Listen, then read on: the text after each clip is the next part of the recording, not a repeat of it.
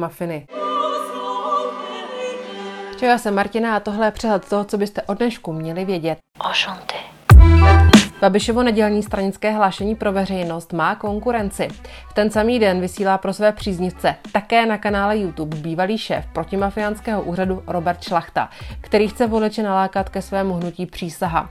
Zatím jim oznámil, že pro ně má připravené jako propagační předměty kulíšky a že ho zlobí hejtři. Těm pak vzkázal, že pokud si pořád chtějí s někým vyřizovat účty a mají malého pindíka, tak ať jdou prostě jinam. Tak jenom, aby to nevzali voliči pak doslova a šlachta nesplakal i se svou přísahou. Kariéru si evidentně buduje i další muž, který byl ve službách státu. Adam Vojtěch má podle médií mířit na post velvyslance ve Finsku. Pravdou je, že vzhledem by tam ex-minister zdravotnictví i celkem zapadl. Diplomatické zkušenosti ale evidentně moc nemá.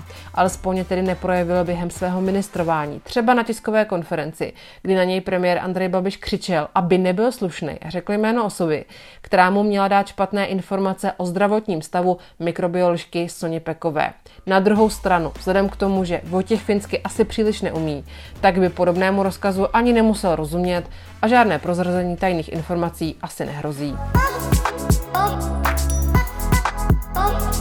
Poslanec Lubomír Volný nebude mít jeden svůj plat volný. Od imunitního výboru totiž dostal pokutu ve výši jedné mzdy za svou potičku v dolní komoře parlamentu. Celkově jde o částku necelých 91 tisíc korun.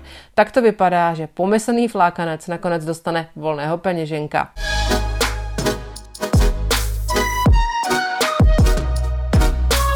Ministrně financí Alena Šilerová zveřejnila svůj playlist top oblíbených písniček a sociální sítě uží jeho parodiemi. Vtipáci ministrně do výběru zařadili hity jako Když se načančám, Dávej ber a Neboj si můj pán. Tak pěkný poslech všem, ať už si pouštíte cokoliv. A čerstvá dávka mafinu zase zítra.